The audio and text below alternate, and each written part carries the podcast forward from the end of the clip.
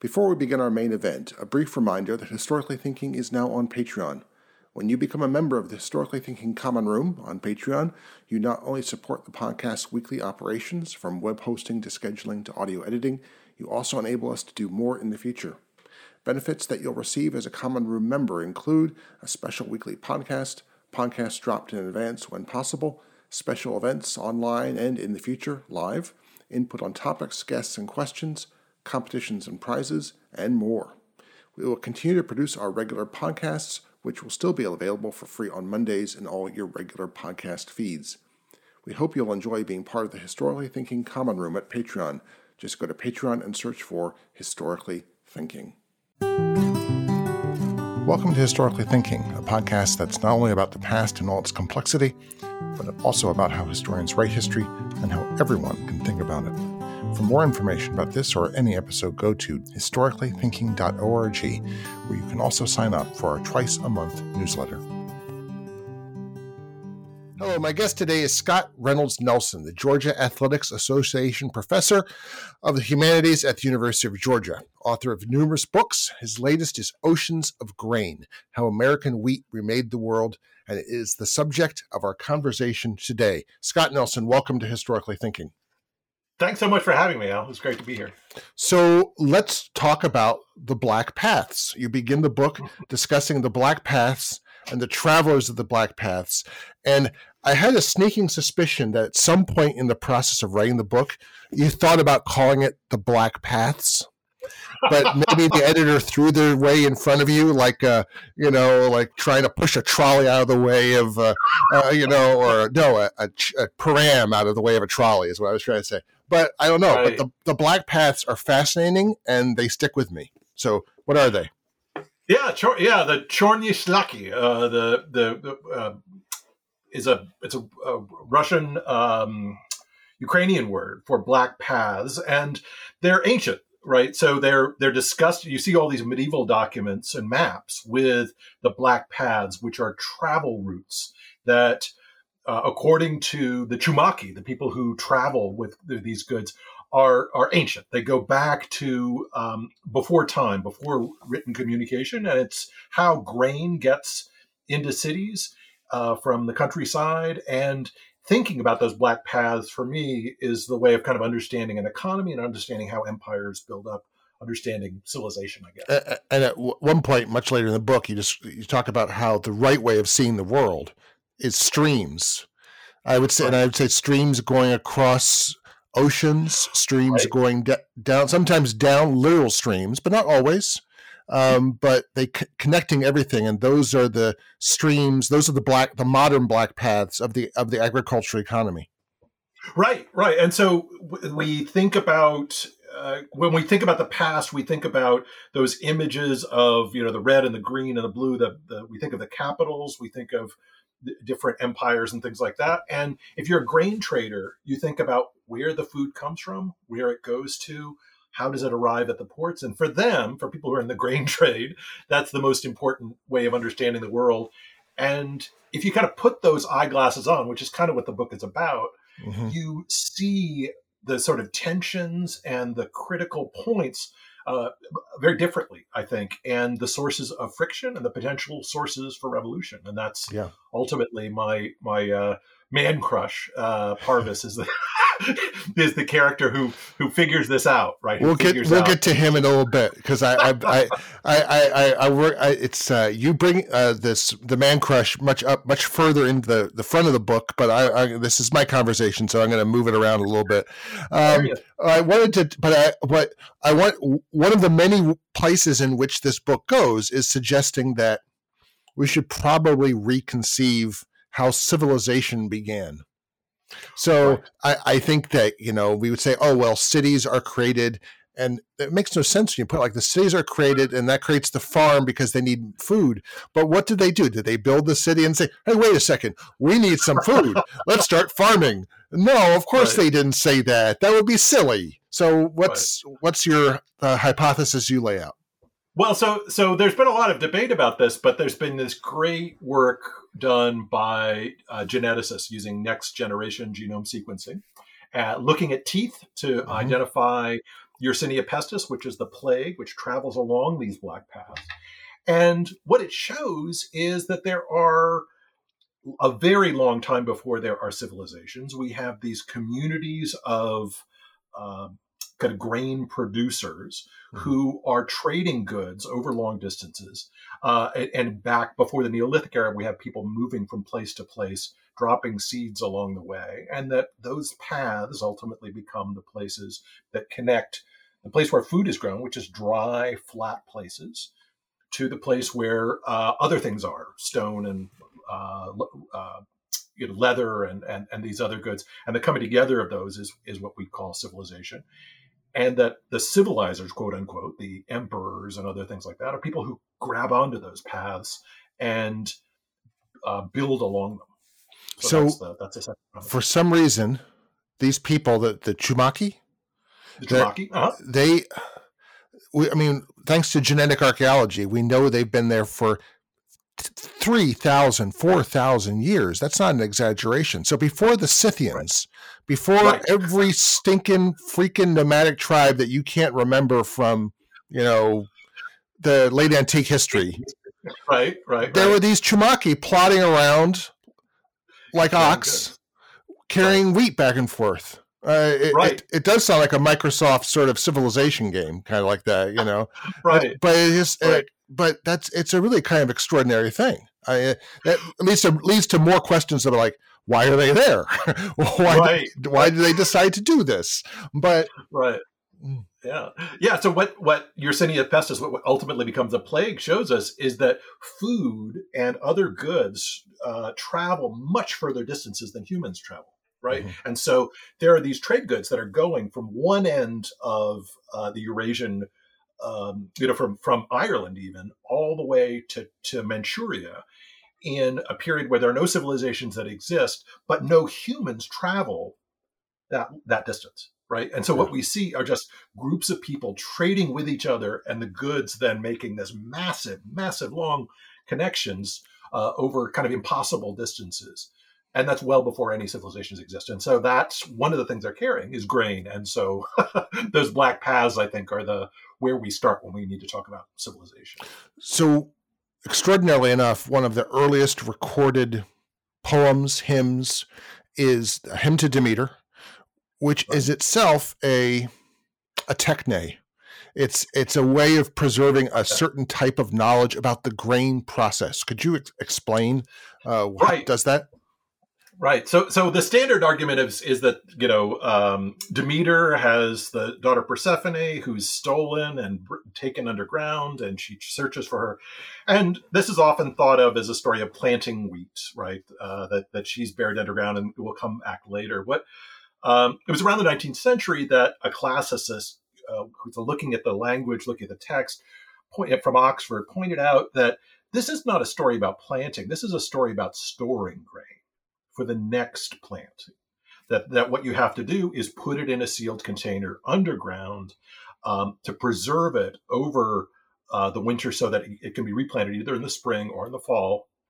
And that what you have to do to preserve Persephone, the daughter of the wheat flower, the, the seeds themselves, is, is is to protect it from either being colonized by fungi, which just turns it starts to turn it either either, either grain or either into bread or, or something, um, or spoiled in other in other kinds of ways. And so keeping it dry, keeping it underground, that's Persephone's story. She's underground, and then it's later when Demeter takes off her cloak, which is the, you know the harvest, uh, sits by the fireside, uh, beats some wheat together. We have the a kind of recipe in in the hymn to Demeter to how it is that you produce uh, food from mm-hmm. those from those seeds.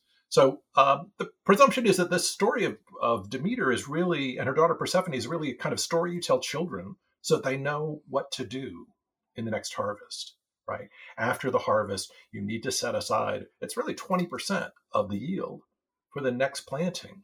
And if, if you're on a farm, that's the important thing, right?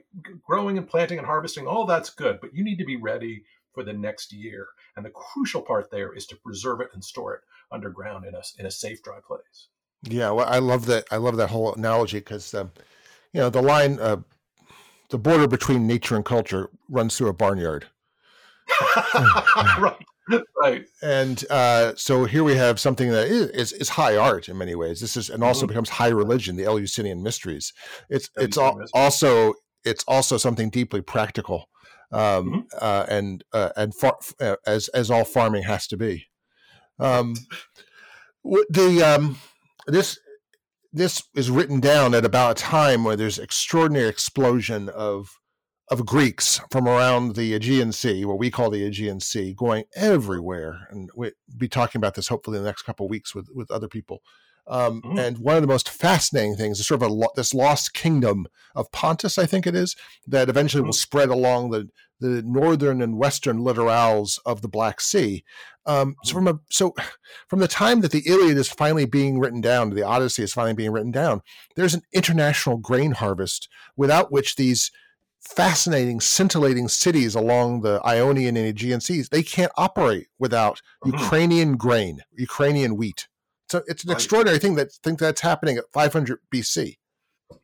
Right, and it's it's kind of lost, right? It's it disappears in the Middle Ages and afterwards, and so people know about these things because there are ruins all over the Black Sea, but it's but they're crucial, right? And so the Iliad, the Odyssey, and in part about that recovery. Uh, in, in way, it's a it's a kind of hymn to the Aristoi, the mm-hmm. people who deliver the grain from the Black Sea to the cities, this, their stories, their adventures.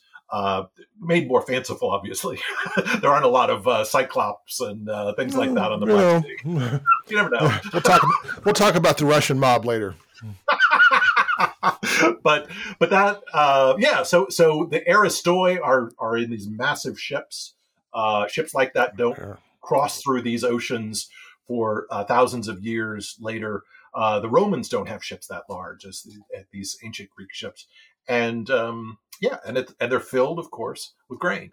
Uh, they're making it possible to have these magical cities uh, in the kind of Greek uh, ancient Greek world. I, am sorry you didn't sign up for this. I'm pretty sure you didn't sign up for this when you when the title about how American wheat mm. changed the world. no, but I was I was happy to eat. Um, and then, I mean, in many ways, without understanding, without realizing it, Venetians and the Genoese recapitulate this entire thing. They mm-hmm. recapitulate everything. Right, the ships aren't as big, but they're bringing grain from exactly the same spots. They even bring Yersinia pestis to Europe from Kaffa. I mean, it's like recapitulating the entire previous 2,000 years. It's quite extraordinary. Mm-hmm. Yeah, and that second time is what we the birth of what we call capitalism, right? Yeah. That's where we see uh, the a, a different, uh, you know, uh, ensuring that trade is goes back to the ancient Greeks, but but a um, a you know kind of making a profit off that trade and then but whoa, whoa, whoa. I mean, since I got a historian, you're trying to tell me the Irish story the Aristoi weren't trying to make a profit because I don't believe. I, don't, I, don't believe, okay. I don't believe that. Hmm. Fair enough. Fair enough. I mean, uh, it's a, it's a maybe a rein, a reinvention or redevelopment of capitalism, but at least it looks like to me that you know why else am I? I, I there's must be some sort of incentive other than display and status to build a ten thousander Oh, absolutely, absolutely. Yeah. No, I, I, I entirely agree. It's just uh, there are things about capitalism, be, being able to invest in shares, for example. Right. Uh, this is the famous like Steven Epstein's, like my ancestors in Genoa. Little old lady could put a buy a share of a grain ship going to Kaffa for and grain and slaves uh, to right. drop off and to take to Alexandria, and then something right. from Alexandria back to Genoa. You know, this is this is how it works. Right. So, so the so there is risk, there is you know insurance, there is profit, but it's it's made into a kind of uh, fungible asset which can be distributed and and collected by everyday people. That's that makes uh, it, it's part of what just makes capitalism different from the sort of ancient trade. That so it's about. interesting how our definition of capitalism always gets more has to has to be more developed sometimes than it, it's it's it's thrown around uh, a lot. Um, it does. It is. Uh, so let's uh, fast forward to Catherine the Great. Uh, right now, the subject of everyone's favorite sexy miniseries. Uh, uh, but I don't think it will. That sexy miniseries will talk about her interest in physiocracy. I doubt it. so, what's what's physiocracy, and what's it to Catherine the Great, and how is this the only thing she shared with Thomas Jefferson?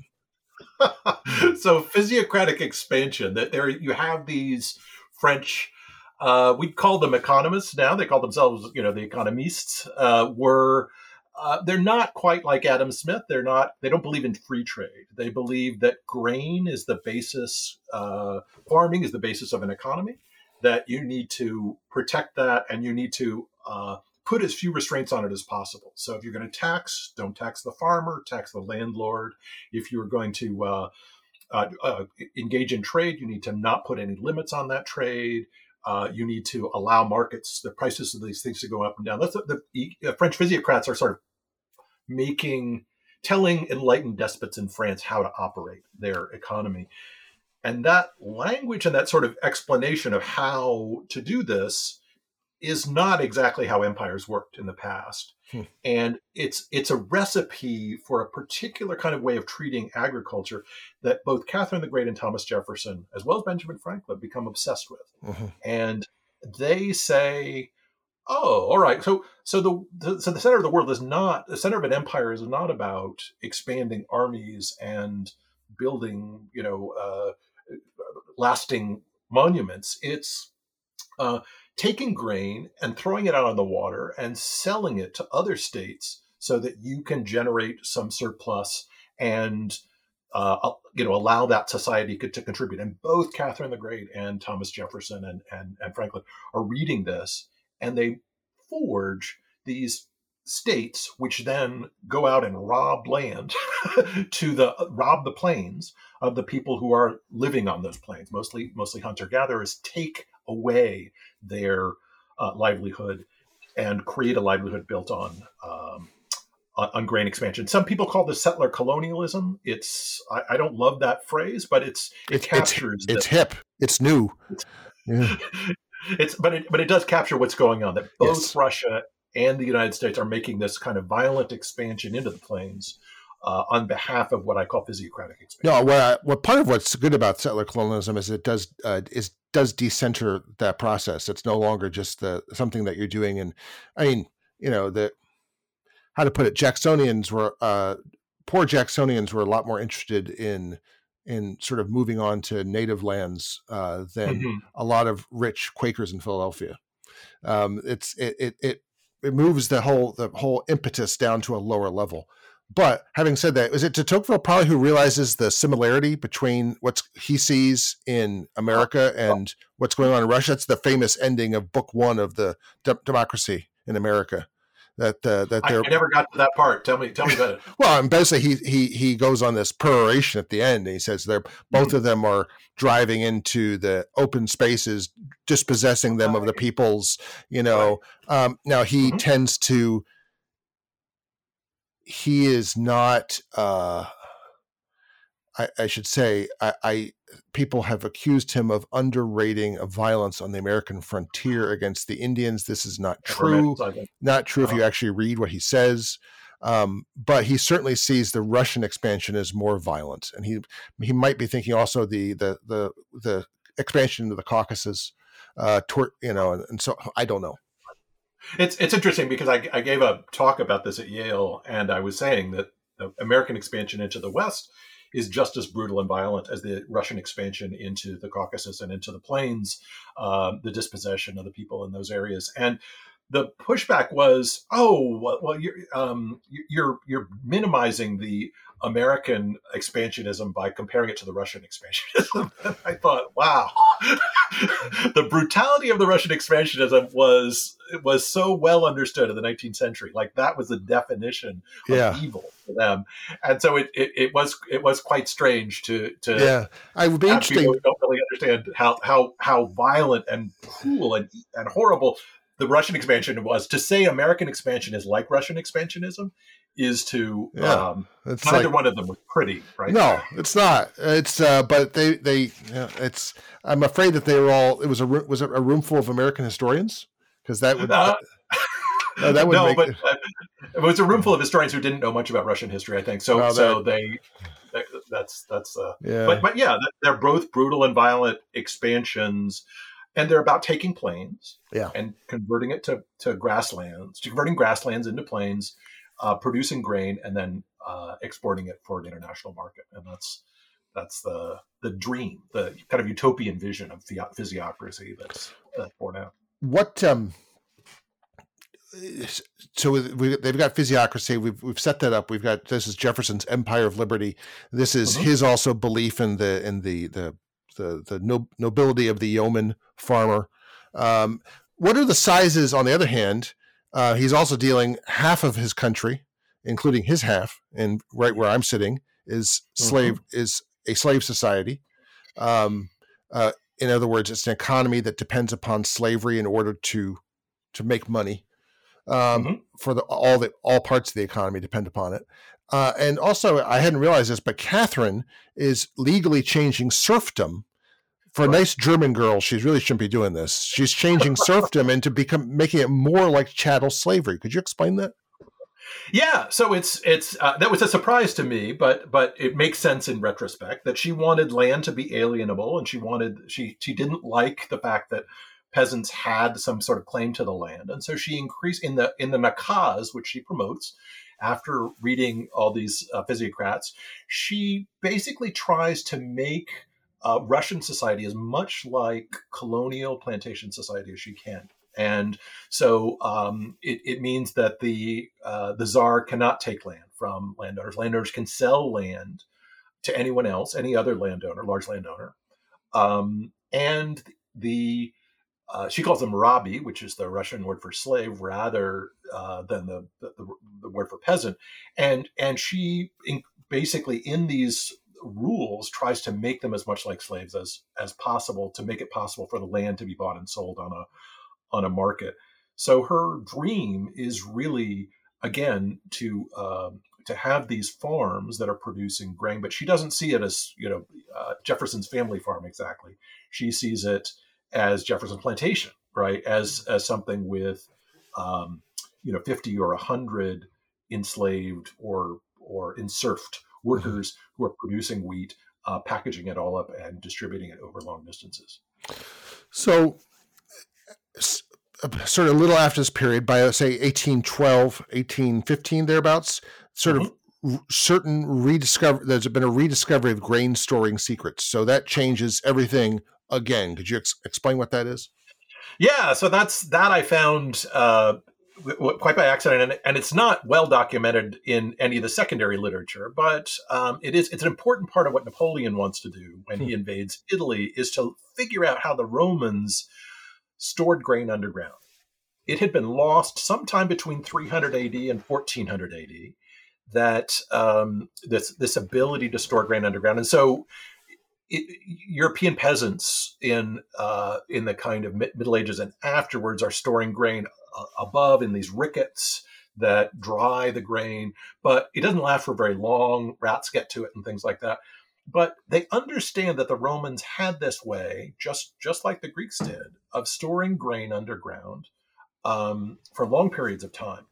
Uh, Alexander of Macedon has this problem when he's when he's uh, you know traveling around in this area that that uh, he, he understands that farmers have hidden grain, but it's underground and you can't figure out where it has been. So the secrets of Persephone, they send out he sends out chemists. Napoleon sends out chemists into Italy, and they inspect these Roman ruins and they figure out that you need a dry grain, keep it around under twenty percent water uh, uh, heat it and dry it. And then once you've done that, you can cover it in a perfectly uh, sealed container. And so the French word for that is silo, that hmm. new invention, which is a re really a reinvention of, a, of an ancient Roman uh, technique, probably an ancient Greek technique. And the American word for that is elevator.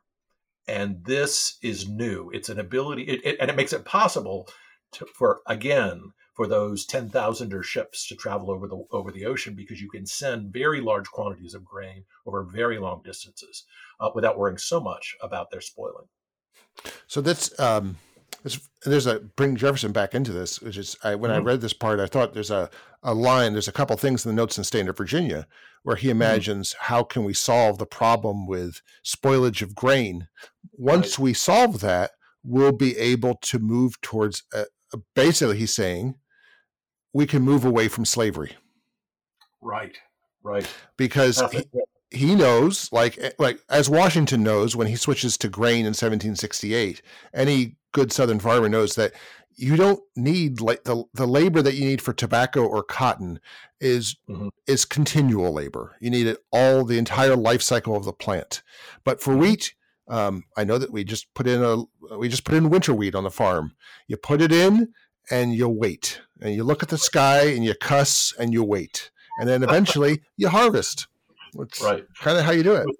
Yeah, the month of the planting and the month of the harvest, uh, and right, and and so that it doesn't have that kind of year round requirement, and and Tocqueville understands that that that you know that uh, cotton and tobacco and things like that take a year round process, and that's uh, that makes it. Now there is there are plenty of Virginian enslavers who, uh, like Washington and Jefferson, who are growing wheat. Um, but but so the story, I guess, of this physiocratic expansion is uh, a, a, a moving into the to these regions where the plains are producing a lot of wheat, and then figuring out a way of getting it uh, across the Atlantic. That takes. It's not until about eighteen. Uh, 1819 or 1820 that it's possible to ship that across the Atlantic. But mostly what the United States is doing, what we, mm-hmm. we think of the United States and the American colonies, who are uh, the American uh, continental colonies, is they're feeding this the the uh, slave plantations in the Caribbean. Yes.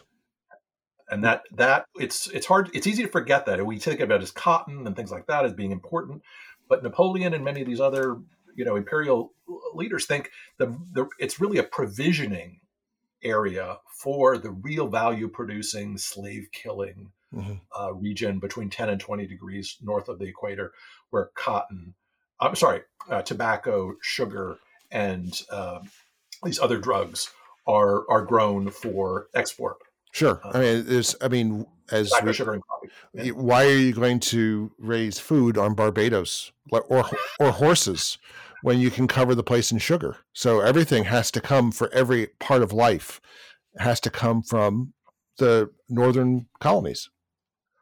And, and, intentionally so, not just because you can't grow it, but because you don't want enslaved people to have food. I mean, it, there's there's a there's a certain amount of starving that's required. Yeah, that's true. To make slavery work on a on, on a on an island, and that's uh, the food is coming from you, the Americans. And you've also and, you've also got a garden designed for making sugar. I mean, there's a reason why you know when they started playing tobacco in Jamestown, they were playing in the streets um, mm-hmm. because they couldn't get enough space, and right. so that those those monocultures always demand or they're tyrants when it comes to space. So mm-hmm. you know the the horses of Barbados were famous; they all were raised in Rhode Island. Mm-hmm. Uh, uh, so. Uh, so this is this is uh, this so that this is the connection of we want to develop this connection of slavery and grain or the lack of connection but um let's move to another plague p infestans. I can't pronounce this. What is this? Fight fight fight fight no i can't do it. P infestans. It's the potato it's the pl- it's the potato blight is what it is. So what yeah. what what does that do for grain? Removes a prominent competitor. Um and then? Right. So so uh, it's it's Frederick the Great and other uh, European emperors that uh, European emperors and kings that try to uh, promote the, spread of the potato, and they spread this potato all across Europe. Uh, it's a, basically a peasant crop, and it's widely adopted. Uh, the thing about it is that as it moves in um, in, in this area, the way it's replanted is by um, not by seeds, but by uh, t- taking a, a, piece of the potato itself, which makes them genetically identical. Now, for 10, for 100,000, no, no, for 30,000 years, uh, the potato had been followed by P. infestans. And so P. infestans was there in the Inca Empire. Um, but for reasons that we don't fully understand, the first group of potatoes that was brought to the New World, uh, to the Old World, was uh, didn't have any P. infestans. It's it's co-evolved uh, consumer, and hmm. um, these genetically identical potatoes are spread around, and they're they make it possible. It, it, poor people's food is the potato, rich people's food is grain, and uh, this works pretty well until P. infestans makes its way across the Atlantic in 1842, a breeding pair of P. infestans. So it's it's it has multiple life cycles, but it's got a, a breeding um, and and the way it reproduces is is complicated, but it's a water mold. uh, that sp- spreads across. And then once it hits uh, Antwerp, it spreads uh, across Europe and Great Britain and wipes out potatoes in very large numbers. And it's kind of unstoppable. It, it doesn't have black paths. It can travel uh, with wind. It can travel on butterflies. It can travel on birds, hmm. and it it uh, it just wipes out poor people's food throughout Europe. So the, and the, know, fam- the, famine's not just happening in Ireland. It's really bad in Ireland. It's worse absolutely. than anywhere else, but it's happening everywhere throughout Eastern Europe. Exactly. And so it's especially bad in, in Ireland because of the way that land is, is distributed and people are on these tiny little plots and all they're eating is potatoes. But um, but yeah, no, much of Central Europe is just wiped out by this famine. It takes a little bit longer, 45, 46, 47. And the revenues of 1848 are really about this, um, this, this conflict because people are running out of food. Mm-hmm. The res- response to that for empires which have been putting up barriers to, to block grain from other places is to drop simultaneously drop barriers all around the world. And that's where we get what we call free trade. So the potato blight is the greatest weapon in the free traders arsenal. Manchester liberal manchester liberalism rides to victory on top of the potato famine the potato famine. I mean, right. and none of them yeah yeah, and none of them thought that this was going to lead to economic growth. They just thought it was going to. I mean, Peel and these other people say say that this is all about stopping re- revolution. Mm-hmm. They don't see it as any kind of uh, solution to economic growth or economic development. Nobody's really predicting that, but that's precisely what happens. But, but all of a sudden, there's cheap food, lots and cheap. lots of cheap food, uh, right. and as you say, white bread became fast food, which is it's right. extraordinary to think of it in that way. But of course, it's that way. Um, people have right. starch; they have car- they have quick carbs uh, for the mm-hmm. as, and they're all clustering in the as they and they're they can cluster in cities now in right. in industrial. They can have you can have an industrial city, right, right, in a way that you couldn't before because food is so cheap the people who hate this, obviously, it's called Ricardo's paradox. That the more you know that that um, as the sort of capacity to get grain from other places goes up, um, land prices are going to go down in rural areas. And so landlords hate the idea of cheap grain coming from these two slavery empires, the Russian Empire and the American Empire. And so the part of what I'm trying to do is really put American history in con- in conversation with Russian history, not just during the you know the Civil War mm-hmm. and the end of serfdom and like, but all the way back really these are the two edges of Europe, and they feed Europe. Mm-hmm. Um, or, and they struggle to feed Europe. The United States can't do it until 1865. Russia is doing it really from the time of Napoleon up until um, uh, the 1850s, and and the eight, the potato famine makes it possible for Russia to feed Europe and makes industrialization possible in much of Europe. So I want to get to the American Russian 1850s and then the yeah. period American Civil War, but before that, you talk about the creation of what you call the European consumption accumulation city, which is not harmonious sounding, but is interesting. So could you explain what you mean by that? I mean, th- thanks sounds, to thanks to cheap wheat. it sounds better in German, but yeah, uh, it, oh, yeah. oh, it all it all sounds better in the original German. but uh, the consumption accumulation city is um, so so once once you have pea. And once it's wiped out your potato crops, and once grain is what you're feeding to um, poor people, then it becomes very important to have long ports. It becomes very important for these consumption accumulation cities to well, they draw people in because food is cheaper in cities than it is in the countryside for the first time ever, really. So that uh, because if you have a deep port and you bring and the and the grain is cheap, the last mile of delivery from grain to bread is cheap. That, that bread is literally cheaper in cities than in the countryside. And you tell that to a 10th century peasant, it, it would be impossible, right? Uh, well, but it, it, you tell that to an 18th century peasant. Right. right. That's the right. amazing thing. Or even an 1810 peasant, and it's still not possible. That's a, that's, that's right. the scale of this change is so amazing. Right. Right. And and that that inversion is so important for understanding European industrialization, European urbanization, and what European industrialization and urbanization, Europeans are constantly, European historians are constantly patting themselves on the back about, you know, this and that, all these European advantages. It's really just taking advantage of Russia and America, uh, well, primarily Russia, which is the simultaneously the provisioner of Europe and the policeman for Europe. Because when you have conflicts, uh, you know, you send in the Russian cavalry to, to put down your uh, your peasant revolts and uh, urban urban revolts and stuff like that, like the revolutions of 1848. Um, so so that's the that's the the transformation that we're we're talking about it and getting our head around how important and big that transformation is is really I think that's how we get cities. Um, that's how we get accumulation of capital in cities. That's how we get foreign investment. Uh, that's how we get investment banking. Uh, yeah. Really. Yeah, all these. Uh, um, yeah, it, it, this this book will drive warning. It's like there's a famous. I think Matt Groening had the a sort of a taxonomy of professors, and the like the crazy professor, and like the, the the pro is that he's deeply inspiring. The problem is you might start to believe him. uh, but it, it, it's what's wonderful about this book is that it's like what's what we talk, say about historical. I mean, history. History is a way of seeing and this is a sub this is a, a, way of seeing the past and the present is this this way of seeing grain it's really it really is it's given me a new set of glasses um, so let's talk about this uh, it, it's as you said as you alluded to it's often noticed that russia and america undergo the movement away from chattel slavery and serfdom at hmm. all, really in terms of world history almost the same moment the same mm-hmm. millisecond um, what happens in the 1850s that drives them to that? Not surprisingly, I'm just going to say the answer is grain. But what about what about grain?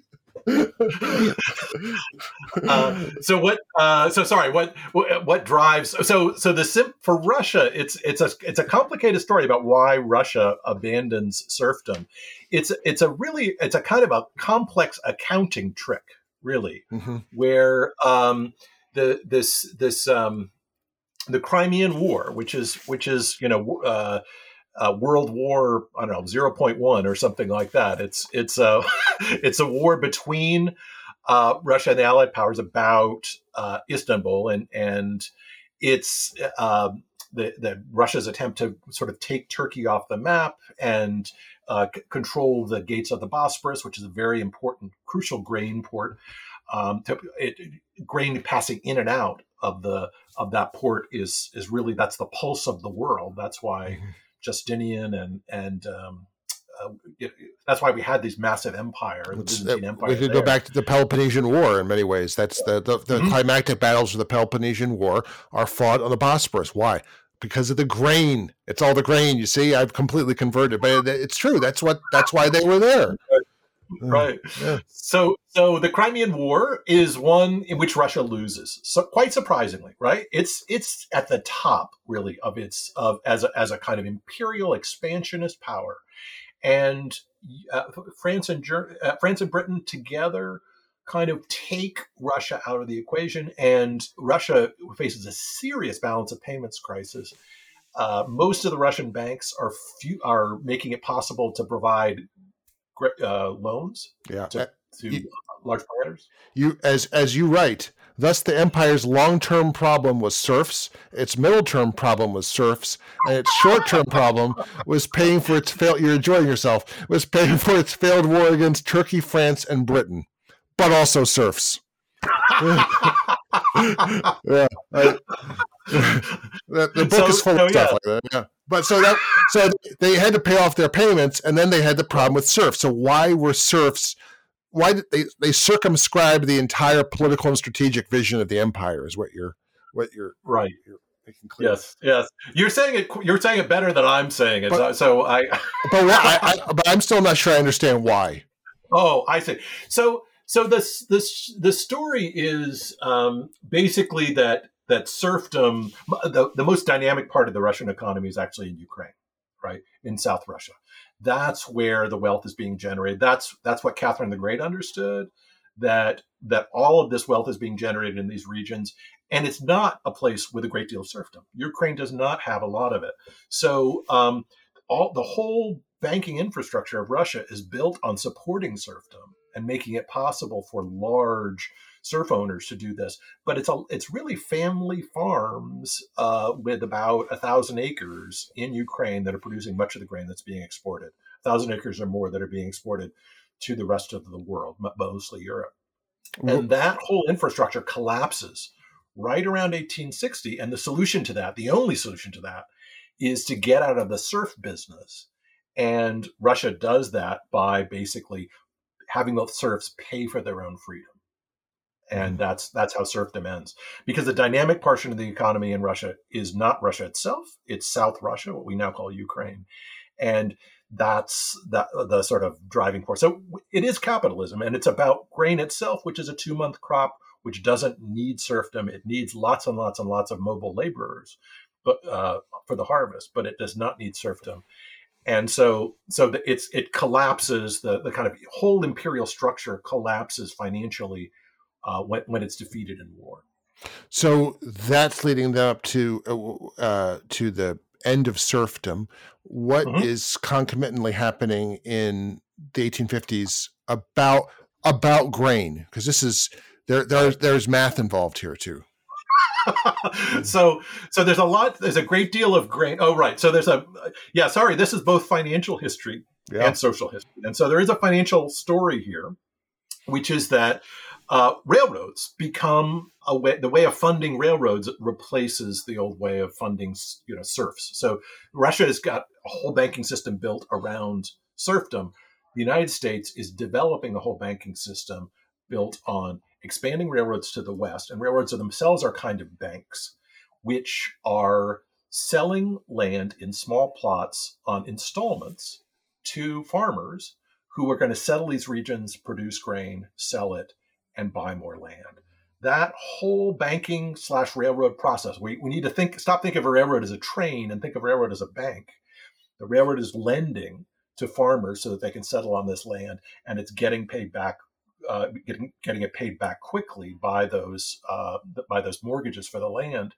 And this process works really, really well in Illinois, Indiana, and Ohio. And it works really crappy in Mississippi, Louisiana, and Virginia. So they start a bunch of these railroads and they never finish them because they can't make any money. Mm-hmm. Southern planters get ticked about uh, this massive expansion of people into Illinois, Indiana, and Ohio, and ultimately Kansas, and and they try to put a stop to it.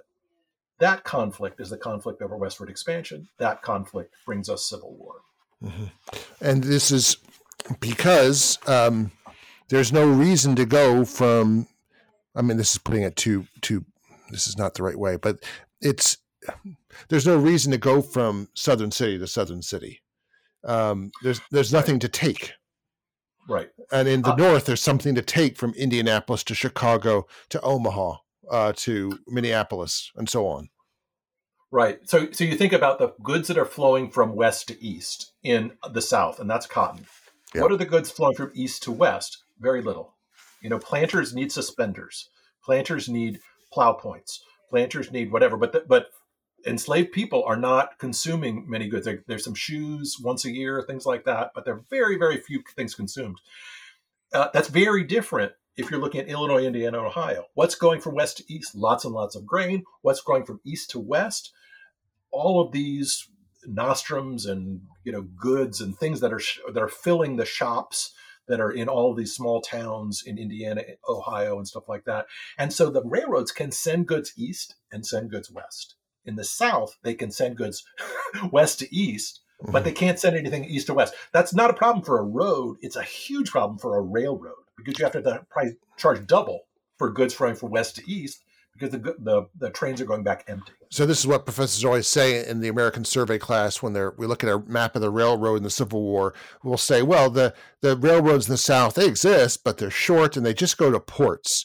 And it's like you can see that there's the the implications. That's a real lack of vision. Um, but no, it's it's capital flowing downhill, isn't it? I mean, it's like it's like water. It's going it's going where it will go. Right, and and so railroads are proposed, and it makes perfect sense to get the to get those the cotton and things like and tobacco from west to east. But there's nothing coming back, and the railroads fail again and again and again in the South.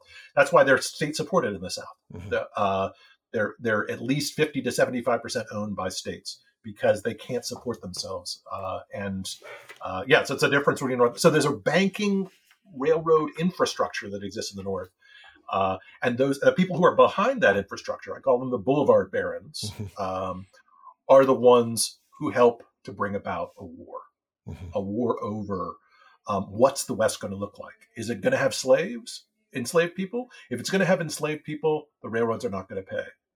If it's going to be free farming and grain production, it is going to pay. And uh, this matters in the tens of millions of dollars to somebody like John Murray Forbes Mhm. or these other people who are very strong Republicans, the people who support uh, John Brown in, in West Virginia. And these are guys in their like late twenties and early thirties, mid thirties. Like the elderly among them are like thirty five, right? right. If like, Right, I mean, these are so these are young um, go getters, um, and they and they they have they want to make money, and they also have passionate ideals. They they believe they they have both at once. It's they're a fascinating group that you talk about. Right. They they they it's it's funny because they are the one percent, but Yeah. they're obsessed. They they hate the kind of one percent in the South. They hate those planters and they believe that the planters mess up the land and things like that. And to just they're willing to ultimately believe it. So I don't want to suggest that anti-slavery sentiment is not coming from enslaved people. I don't want to suggest that anti-slavery No, comes no, There- there isn't- not. Right. So, so there really is an anti- anti-slavery movement that's led by Black people in the North. It's it's very important, but we also need to understand that there are financial backers who are very committed to ending slavery because they see it as not being a, Yeah. a kind of profitable uh, system for themselves. We have to explain also a few things like, you know, how did the Republican Party get so successfully organized so quickly and so strongly? And, and they're an answer to it too. And then uh, how did these guys basically then win the war? Um, Right. By, among other things, I mean, so from the perspective of, of this, the it's not just nitroglycerin and the telegraph that are important out of the Civil War. It's the futures futures trading. So these guys develop futures trading, and that changes everything, right? I mean, it's a that, Right. So can you explain Yeah, that?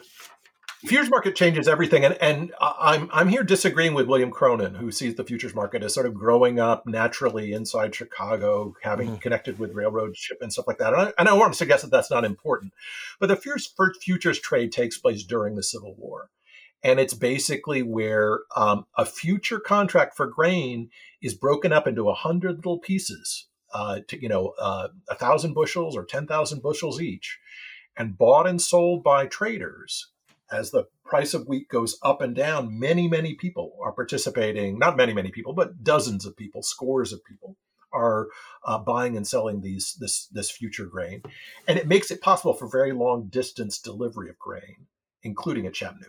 And that's initially where the first uh, those first shipments of of initially oats and then grain are going to, is to save the Union troops in Chattanooga in 1863 uh, because they are surrounded by Confederates almost entirely, you know, almost completely surrounded. Chattanooga is the best place to start uh, Sherman's march to the sea and and um, Sherman's march to the Carolinas. Uh, but to do that, you need very long distance, a covered, protected, long distance grain travel, and that's what the Union Army puts together. We we tend to think about this as private people. We tend to think about this as you know. Uh, um, Tom Scott, maybe, or uh, the um, you know the the, Van, the Vanderbilt. It's that's not. These aren't the people that do this. It's the Union Army, Mhm. the U.S. Army that sets up this railroad corridor. With a lot And of these, five corridors. Yeah, with a lot of these guys they brought in from industry and who go back into doing the same thing in within weeks, right, of the end of the war. Right. Um, yeah, yeah. Uh, so and and and and of course the futures shares make when you've got an army under siege. Basically, you're taking a bet as a futures contract when you're putting on the price of grain and whether or not that Mhm. they'll win or lose. That's kind of that that Right. Right, and it's quite profitable if you think you know, and the and and uh, it's it's actually illegal to speculate in gold. Uh, if you speculate, you can speculate in gold during the war. Um, gold prices are going to go down if the Union has a victory. They're going to go up compared to dollars when the when the Union has a, a loss. But um, but that's that's actually illegal and considered an unpatriotic. And it's considered more patriotic to buy future grain, mm-hmm. expecting to resell it to the Union Army over time, um, and that and the price of grain is going to go up or down depending on those battles. If it's if it loses a battle, the price of grain is going to go up. If it wins a battle, the price is going to go down. And so people are going to participate in this futures market uh, and put capital into this system that's actually making it possible for these very long distance grain deliveries. Stay, ordinarily, wartime is a terrible wartime investment has no long term benefits, right? We, we buy bombs, we buy Agent Orange, we produce all of these things, and there's no real benefit. People, people, people have a hard time understanding that, but of course, every when you think about it, the most, a lot of that stuff is expensive and it blows up. Right. right. of course, of course, it's you know. so, so uh, economists say wars are horrible, right, for yeah. economic development. But but in this case, in this, this case. long distance uh, grain delivery device, which is the railroad corridors from uh, Chicago to New York, and a futures market that makes it possible for for instant delivery of those goods, or not instant delivery, but instant buying and selling for a, for a later delivery um, that actually makes the United States a world power. And this, because uh, it segues beautifully with the transoceanic telegraph and the futures, and all of a sudden, new and then higher pressure steam engines, and you've got mm-hmm. all the inclinations, but with the culture, the desire to do it has long been there. And then all this stuff just falls in everyone's lap in 1865, 1866. And what talk yeah. about that? Yeah. So so then, so that's where Russia steals, uh, America steals a march on Russia for for a hundred years. Rush, you know, uh, Thomas Jefferson is hoping to compete with with Catherine the Great, and and uh, the, the, successors, you know, farmers in the West are hoping to be able to sell grain in Europe, but they can't do it. Once the war is over, once the futures market is created, once you can buy um, wheat in Chicago and sell it on the same day by telegraph in Manchester, you eliminate the, the any danger of losing money, right? Uh, the only d- danger is spoilage or something like that, destruction of your, your trip. You get insurance for that. And so the margin for grain, you ordinarily a merchant gets 10%. These merchants get 1%, but they, they send millions of bushels of grain. Uh, and and so what we see is a very a kind of efficient market that takes place once you've got a transatlantic telegraph that goes all the way to Chicago, uh, so that you can buy that grain and, and ship it over, and um, and very deep ports in New York that that are deeper than Odessa, and for it's a sea change in the world basically as uh, the world's grain, Europe's grain, mostly comes from Russia for hundred years, and then very suddenly around 1865 and 66, most of it comes from the United States. So, and, and, in a way, looking looking forward, um, I, I, forget who was that told me by even as late as as early as 18 no, it must have been 1858, a farmer near Urbana, Champaign could be selling their grain to the English market.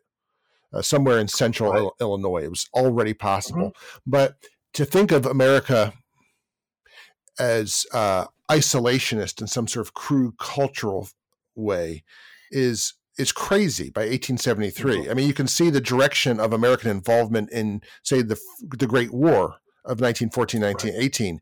based upon mm-hmm. this new connection of grain to the European market, right? I mean, this is what you're arguing too. The the the, yeah. the cord has been formed. It's binding them right. together. Right. I mean, part, part of it, part of what I'm pushing against is the economist argument that national economies matter more than international economies, which is this, you know, GDP, GNP, all of these other things. You know, their their economists will tell you that it's a very relatively large, a small amount of stuff that's traded internationally, and so that's not important. If you want to talk about the economy, you can look at it as one unit. I think that's absolute bullshit, and has been absolute bullshit since 10,000 BC, and uh, that that there there is enough goods flowing back and forth, primarily food, that that, that these these are really important, uh, a, a, kind of international economy that we need to be thinking about going all the way back. And and again, grain traders understand this. Grain traders understand that um, that that these black paths along which this grain travel moves is the rise and fall of empires. Ultimately, they defend. They empires grow up, accrete themselves along these paths, and if you mess with the paths, the empire's collapse. You can go to Istanbul and see the failed gates of, you know, uh, the ancient Greek uh, uh, empires that are there, the the uh, Roman empires that are there, the Byzantine empires that are there, the the, the um, Turkish empires that are there. It's it's um, they rise and fall ultimately on these trading paths, which are everything to the kind of fiscal financial success of these institutions, which is it's just their military success as well. Mm-hmm. Um, so let me ask that: How did cheap grain change European politics from, say, 1870 to 1900? Because uh, so your argument yeah. is radically. radically. So the standard, you know, uh, what what happens in Europe in the how does Europe change in the 19th century? The standard uh, argument, and I think it has everything to do with grain, is that you have the Austro-Hungarian Empire and the Ottoman Empire that are very important and suddenly very unimportant by the end of the 19th century. And you have three um, kind of relative. Well, you have Germany, which is a, a set of independent principalities, uh, primarily, which are constantly fighting with each other for 300 years, and Italy, which is broken up into all of these different pieces. Both of them consolidate and become powerful states France becomes a more powerful state uh, in this period. All three of them are consumers of grain. They have those ac- consumption accumulation cities that are drawing in uh, thousands, millions of bushels of grain every year, uh, first from Europe, first from Russia, and then from the United States. And they tax it at a minimal level so that uh, it doesn't make it too cheap to uh, too expensive to, for people to eat, but they shave enough off that it allows these massive states to, to merge. Mm-hmm. And this is this is the foundation of of World War One and World War Two is is Germany, France, and Italy as powerful states. Previously, uh, you know, France had been important for a long time, but Germany and Italy had been kind of bit players for uh, hundreds of years in Europe. And suddenly, the those three and their conflict with each other in relation to Russia is really important for understanding World Wars One and Two. And so I call them people call them the great powers of Europe. I call them the grain powers of Europe because they they're consuming a great deal of grain from and, uh, largely from the United States. And Austria um, steps on their own their own right. foot, feet um, because of their extremely complex internal taxation apparatus. It's really kind of awful. They have a natural advantage in terms of as a grain producer in this in both you know prior to this world and then in the mm-hmm. midst of this late 19th century and they ruin it for themselves with bad with bad administration they do. They do. I mean, it's it's uh, p- partly it's anti-Semitism. You know, feeling that the Jews inside Austria are benefiting somehow from this. Partly it's you know the Banat region in Hungary is the place where a lot of this grain comes from. There's a, a lot of flour, very high quality flour that comes out of uh, Austria, Hungary. But um, but this flour is ultimately replaced by um, by grain and, and, even cheap flour from the United States and, and from Russia. But but uh, yeah, so it goes from being the uh, you know in the 14th, 15th, and 16th century uh, the place where food came from mm-hmm. uh, to being a place that's uh, basically eclipsed. And so the the places that sell flour before uh, or or the that depended on flour before Austria-Hungary and Ottoman Empire collapse in this period. So uh, before we tie this up. Um, I love lots well, we do have to talk about Parvus. Parvus, uh, Alexander Israel Helphand, uh, yes. who is not as well known as other uh, pseudonyms, uh, noms de guerre, um, noms de plume of his buddies like Trotsky and Lenin right. and Stalin. Um, but amazingly enough, he was uh, he wasn't killed by any of them, which was kind of amazing. Uh, he died in his bed, kind of. Uh, maybe someone else's, not sure. And he, uh, but yet he was somehow. Well, anyway, you tell him because it was this supposed to be a book. I was wondering if this was supposed to be a book about him at first, and it became a book uh, about Crane, or did you discover him in the course of this? So, so I've been obsessing about grain for this a long time. This has been my white whale, right? Telling the story of grain and Europe, and I've I've um, been, you know, going all the way back to my first book, uh, understanding the power of cheap wheat, yeah. uh, in terms of understanding the Klan and things like that. Was was I started to see how this world works. I started to make these arguments, and then I realized that I was in, uh, unknowingly plagiarizing huh. this this uh, enormously fat, not enormously fat, quite large uh, uh, communist from Eastern Europe. Trouble was he wrote in German, Russian, and Ukrainian, and I didn't know about these things. And um, I, yeah, I was reading Rosa Luxemburg's letters. I was okay. going to do this as as one, as one does, as one does. and uh, I was, uh, I said, uh, and uh, I was going to do this other book on called "The Four Horsemen of the Liberal Apocalypse." It was going to be a parallel biographies of Freud, um, Chekhov, uh, Rosa Luxemburg, and Dwight Moody. And um, I was and uh, that book is still uh, in my head. But uh, anyways, I'm reading Rosa Luxemburg's letters, and uh, she says everything I know about the grain trade and the mass strike I learned from Parvus. I thought, who is this guy Parvus? And then I realized that all these things I had been saying about grain and the 1873 crisis and the way way in which Europe is rearranged and the United States ex- depending on grain for for international expansion and all these other th- such sorts of things that I had been arguing from the from documents. I realized that Parvus had been saying hundred years before me. Uh, and Parvus is this guy, he's a grain trader.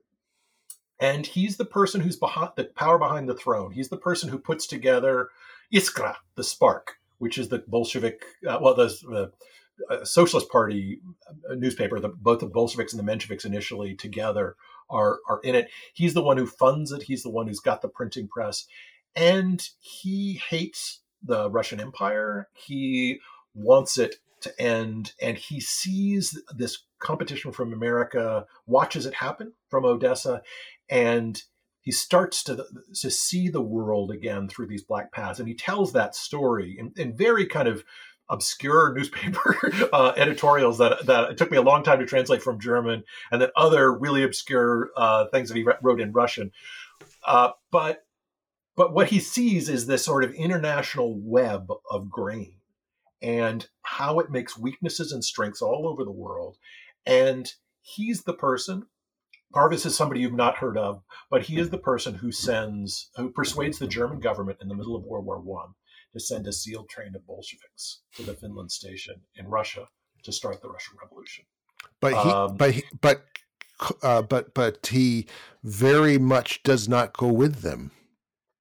No, no, he he likes he's not he tries to stand between the Bolsheviks and the Mensheviks. He does, he's he's a he's a communist, but he's not uh, he's not a big fan of Lenin, especially. But he understands that Lenin is going to be important and powerful, and he ends up supporting Lenin by providing an alternative source of grain. Um, well, it's it's it's a complicated story. A complicated story. Yeah. Basically, feeds Germany in the midst of the famine winter. I, I just from Russian grain. For those of us uh, who like to see lefties arguing, if you want for a good time, go check out the Spartacus dictionary or entries, encyclopedia entries on on uh, on Parvus, because obviously, you know, I, I think some comrades still might end up with a bullet in the back of their neck over over loyalties to Parvus. It's it's been he's been dead for a hundred years, but still, he obviously arouses he arouses strong feelings he's a very controversial person, um, and in fact, he's he's a center of many conspiracy theories. Right? yeah. so many conspiracy theories about him, and that, and people have not wanted to touch Parvus uh, before because of all these anti-Semitic conspiracies yeah. about you know the mastermind of the revolution or the whatever. And I think I just am sort of I'm I'm not an anti-Semite. I'm not uh, right. I'm not. I don't see a Jewish Bolshevik conspiracy here. I do think, though, that Parvus's understanding of this is crucial to understanding how Russia is on the Russian Empire is unwound. The the anti-Semitic conspiracies, I guess, because he's so obviously a wealthy man. Is this the is this the connection of the financier, the the Jewish financier with communist? So he's like right. he's like the one example that can be found. right. right. He he, remi- right. he reminded me a lot more of the uh, the academic Marxist in the David Lodge novel, which is Small World who uh-huh. uh, who don't wish to, as they say, do not wish to uh, avoid the uh, uh, not. They want to enjoy the pleasures of the world prior to the revolution. There's no reason to be restrained by bourgeois morality. Uh, that's kind of Parvus. yeah. Yeah, I mean the anti-Semitic story is, you know, you look you look at these German newspapers and they talk about the Jewish communist millionaires. Yeah, think, exactly. Who, who the hell is this? Here he is. is the only one. He's the only one. um, so so uh, yeah, but so so his understanding of the world. I'm trying to give us a kind of understanding of how Grain Trader thinks about the world. Yeah, he's the basically the person who supports the Turkish Empire in its yeah. uh, ability to stave off, um, you know, France and Great Britain at Gallipoli. I mean, he's the person who actually buys the artillery uh, and stations it near Gallipoli to defend Turkey to prevent the because uh, he understands how important those Straits of the Bosporus are. He understands that if the Straits of the Bosporus are opened, um, then Germany will lose. Mm-hmm. And and so so and he he's a communist, but he supports the German Empire in this time not because he loves Germany, but because he hates Russia. Mm-hmm. He hates the Russian Empire. Uh, so so anyways, he's he's got he's he's like a what's the word um, uh, Forrest Gump who so, sort of shows up in all of these important events in uh, the the World War One, and he's not the mastermind that the, the but but he is he does understand how important this is, and he's also the person who helps Trotsky understand how to build a communist state.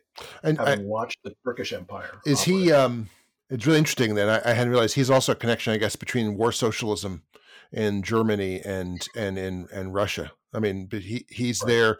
I don't know if he's a, a I, we just say he's not a mastermind, but if he's not advising Ludendorff, he's certainly a very well aware, a very keen observer of what Ludendorff is doing in, in Germany in what 17, 18, and uh, yeah. and able to then translate that into Russian, as it were, literally, perhaps. Right, and he, right, and he's he is. Uh, I mean, there are letters that we have uh, where there's regular communication with Ludendorff about what it is that Parvus is doing. Oh. And, and so yeah, so so it's it's clear that Parvus is the uh, the person who, uh, as as the Germans see it, building up you know a revolutionary force inside Russia will take power take weight off the Eastern Front so that they mm-hmm. can win the war on the in the West. So it's in Germany's interest really to support a revolution in Russia uh, Parvus is the person who does that, but and, and also to feed Russia, and and Parvus figures out how to feed, uh, sorry, how to feed Germany, and Parvus figures out how to feed Germany mm-hmm. from uh, it's along the Baltic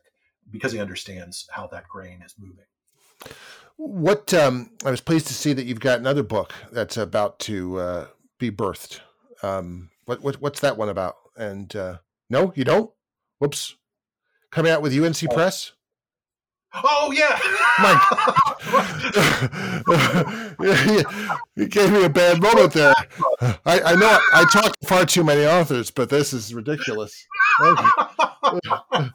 that book, yeah. Uh, I have a book on the on the Bourbon South that's coming out. Uh, history of the uh, sorry, it's it was supposed to be the part of this big sprawling uh, history of the South a series that was sponsored by UNC Press, and it's about the bourbon period. And I, what's funny about it is that I finished it, you know, almost three years ago, but, but there have been lots of uh, there have been lots of snafus with uh, COVID really? and with okay. you know editors moving and taking yeah. other jobs. So when, when's like that, come out? Because then we get to talk about that because that'll, that'll be good. Uh, that'll be 2022, I think. Yeah, that's next year. Uh, that's, that's, that's next year. That's a couple weeks away.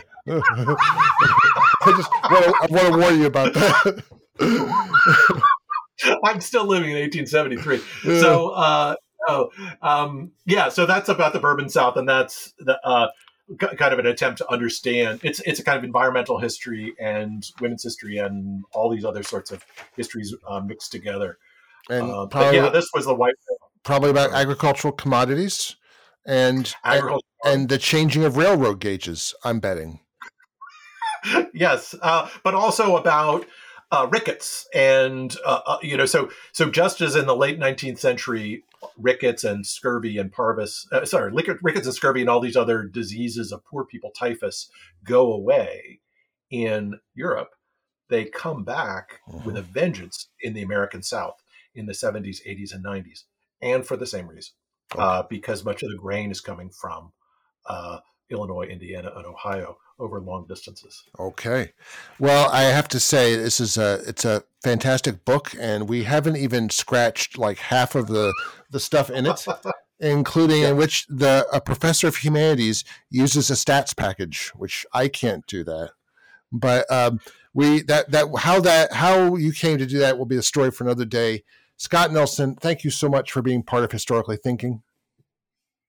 Thanks so much, Al. It's so great to be here. It's so great to talk to somebody that knows medieval history and ancient history and all these other parts of history that I can, that, that can actually hear me about these things. On my Other d- people's eyes glaze over when I talk about on my day. On my day, yeah. all right. Bye bye. Okay. Thanks again. Bye. Just a brief reminder: if you're listening to Historically Thinking on the website, that's great. But for your convenience, you can also find us on Apple Podcasts, Google Podcasts, Spotify, Amazon Music, Pandora, Stitcher, iHeartRadio, JioSaavn, Podchaser, TuneIn, Deezer, and there are more. In fact, wherever there are podcasts, there you can find Historically Thinking. While great reviews are wonderful on whatever platform you want to write them, the best possible review that you can give us is to forward the podcast to a friend you think will find it interesting. You can also follow us on Twitter at hist underscore think or on Facebook.